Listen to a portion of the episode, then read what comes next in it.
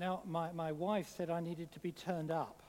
I think that's the first time she's ever said that in 42 years of marriage, but um, is it, uh, can you hear me? Good, good.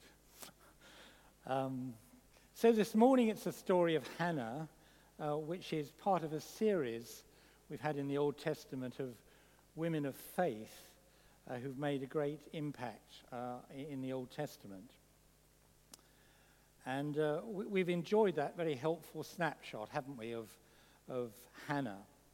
And I think mostly I've thought of Hannah and Samuel as a children's story, a Sunday school story. It, it's, a, it's a terrific story, but, but it has real depth, I think, when we explore it further, which hopefully we're going to do for a few moments. Now, I was with an old friend earlier this week, and um, I let slip that I had to uh, come up with a talk this morning. And so he said, Well, what was it about? So I, I briefly um, ran through it, the, the, story, and uh, asked him what he thought. And he said, Tell him having two wives living together is a terrible mistake. so I think that's a rather sort of superficial, uh, but maybe sound advice but a rather superficial um, uh, part uh, to say about it. But on a more serious note, this story begins with domestic conflict. Now, we understand domestic conflict. Um, our most popular TV soaps wallow in it. Uh, it makes compelling television, but basically it's causing unhappiness, upset to at least one of the parties involved. So 1 Samuel starts with this very unpromising point misery for Hannah. Now, Elkanah had taken a second wife, which suggests that polygamy was practiced and maybe permitted in that time in Israel, though nowhere in the Bible is it encouraged. But it was a male centered society, and the focus was on producing an heir to continue the family name. And for a wife to fail to have children was to fail the family and in many ways considered a punishment for God, from God. So we can presume that after a few years, when Hannah has not produced an offspring, um, Elkanah had taken a second wife. Seems that he married Hannah first for love and then Peninnah to have children, and she certainly had them. She was very productive sons and daughters. So is it not unsurprising that there was unhappiness and uh, Peninnah, maybe out of jealousy, used every occasion she could to mock and provoke Hannah for her failure to produce an heir. And as the story unfolds, uh, we see that Hannah, her husband, he believed in God and he regularly took the family to worship at the temple. But this only seemed to, to worsen Hannah's plight and heightened her sense of failure.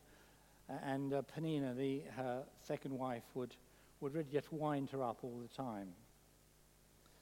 So while Elkanah really loved Hannah and told her this, um, told her this perhaps many times, like many men, I believe he was a bit insensitive.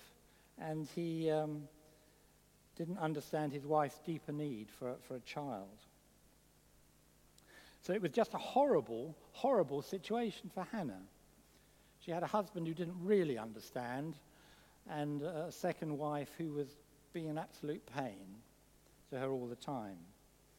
And they were in the temple precepts and presented their gifts, but her rival is provoking her, and she's not able to, to eat and is weeping. And in anguish of soul, she weeps much, verse 10 and prayed to the Lord.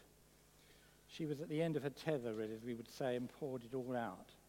And this isn't this so often how God seems to work. Everything seems to have gone wrong.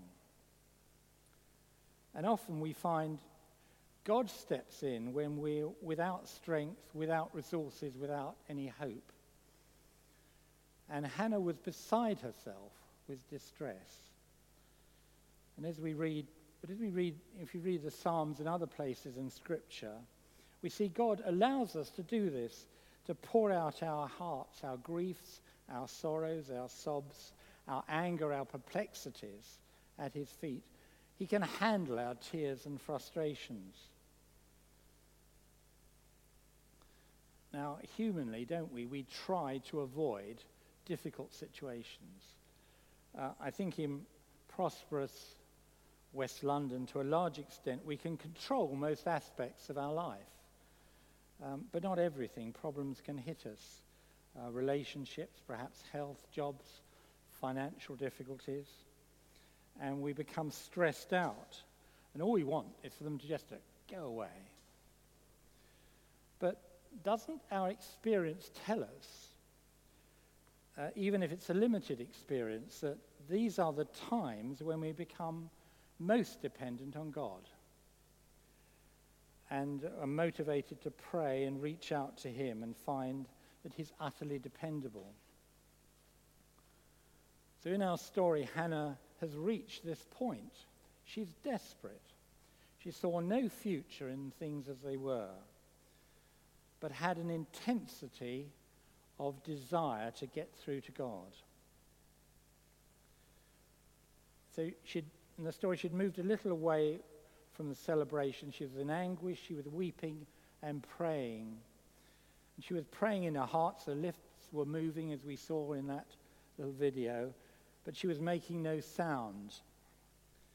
And she was praying in such a way that Eli, the high priest, thought she was drunk. And, and when you think about it, this was a very human prayer. You could almost say it was not, not very spiritual. It was a sort of bargaining prayer, really. Um, Please give me a son, and I will give him back to you for his service. Um, I'm guessing it's the sort of prayer that many of us have prayed. I certainly have. Uh, Lord, if you would do this, I promise I will do that um, go to church, be a better, better person, stop doing this or that. And maybe, though, when the answer comes, uh, we conveniently forget what we've promised. And uh, when the emergency is over, we drift back into our comfort zone and haven't really changed. So Hannah was a very human prayer born out of anguish. But it was a, it's abundantly clear from Scripture that God welcomes all prayer. He just loves our communication with Him, feeble though our attempts may be.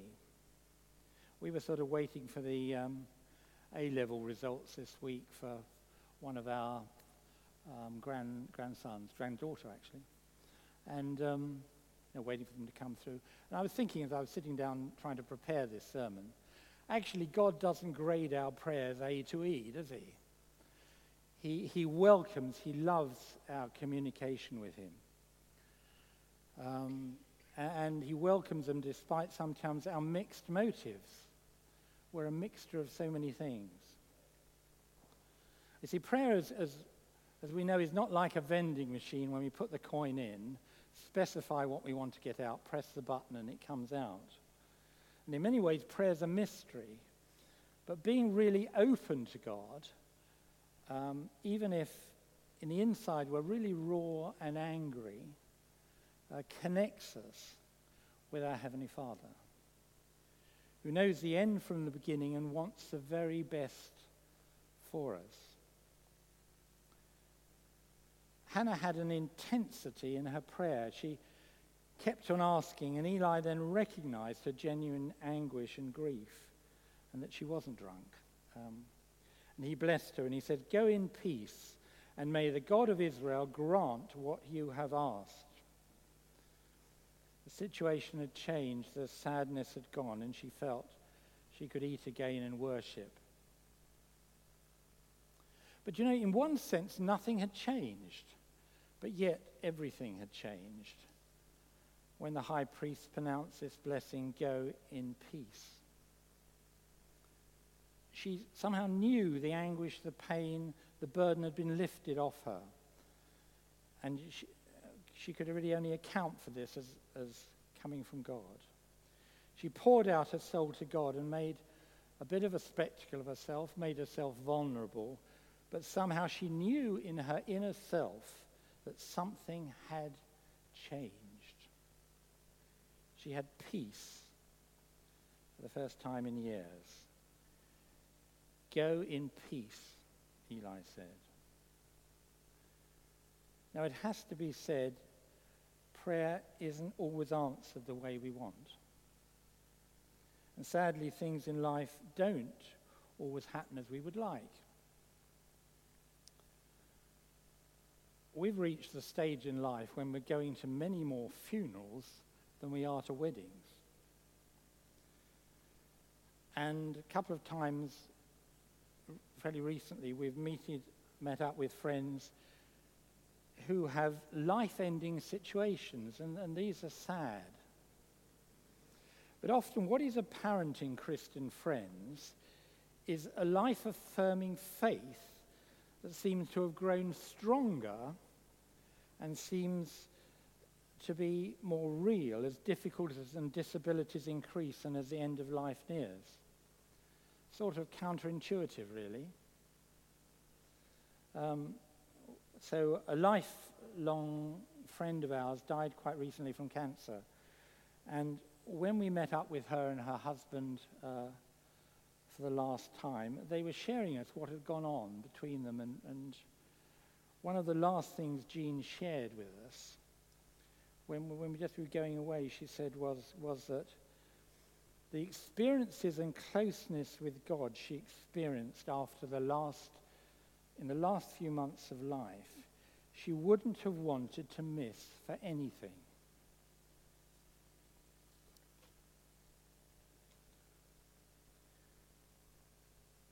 So Hannah had absorbed those words go in peace and worshipped freely again. And she and the whole family then traveled back to Ramah. But on the ground, the situation actually was still the same. It would be surprising if Peninnah had, her rival had stopped taunting and provoking her about her apparent failure, but yet the sting had gone out of those words. She had this peace now about the situation. I think many of us are not very good at waiting, and I think uh, we've become very impatient as a society and expect things most just instantly. So, I mean, if our Amazon order isn't here in the next day, you know, complain, and, and it's dreadful, and we feel let down. waiting for God to act and trusting Him doesn't always sit well with us. But Hannah had trust and waited, and soon after getting home, she conceived, and the baby Samuel was born. And stuck, Hannah stuck to her vow and promised, verse 27, we didn't read this. Later in the chapter, she said to Eli, I prayed for this child and the Lord has granted me what I asked of him. So now I give him to the Lord, for his whole life will be given over to the Lord. We see Hannah at great personal cost forgoing the pleasure, forgoing the pleasure and the joy of seeing her son grow up.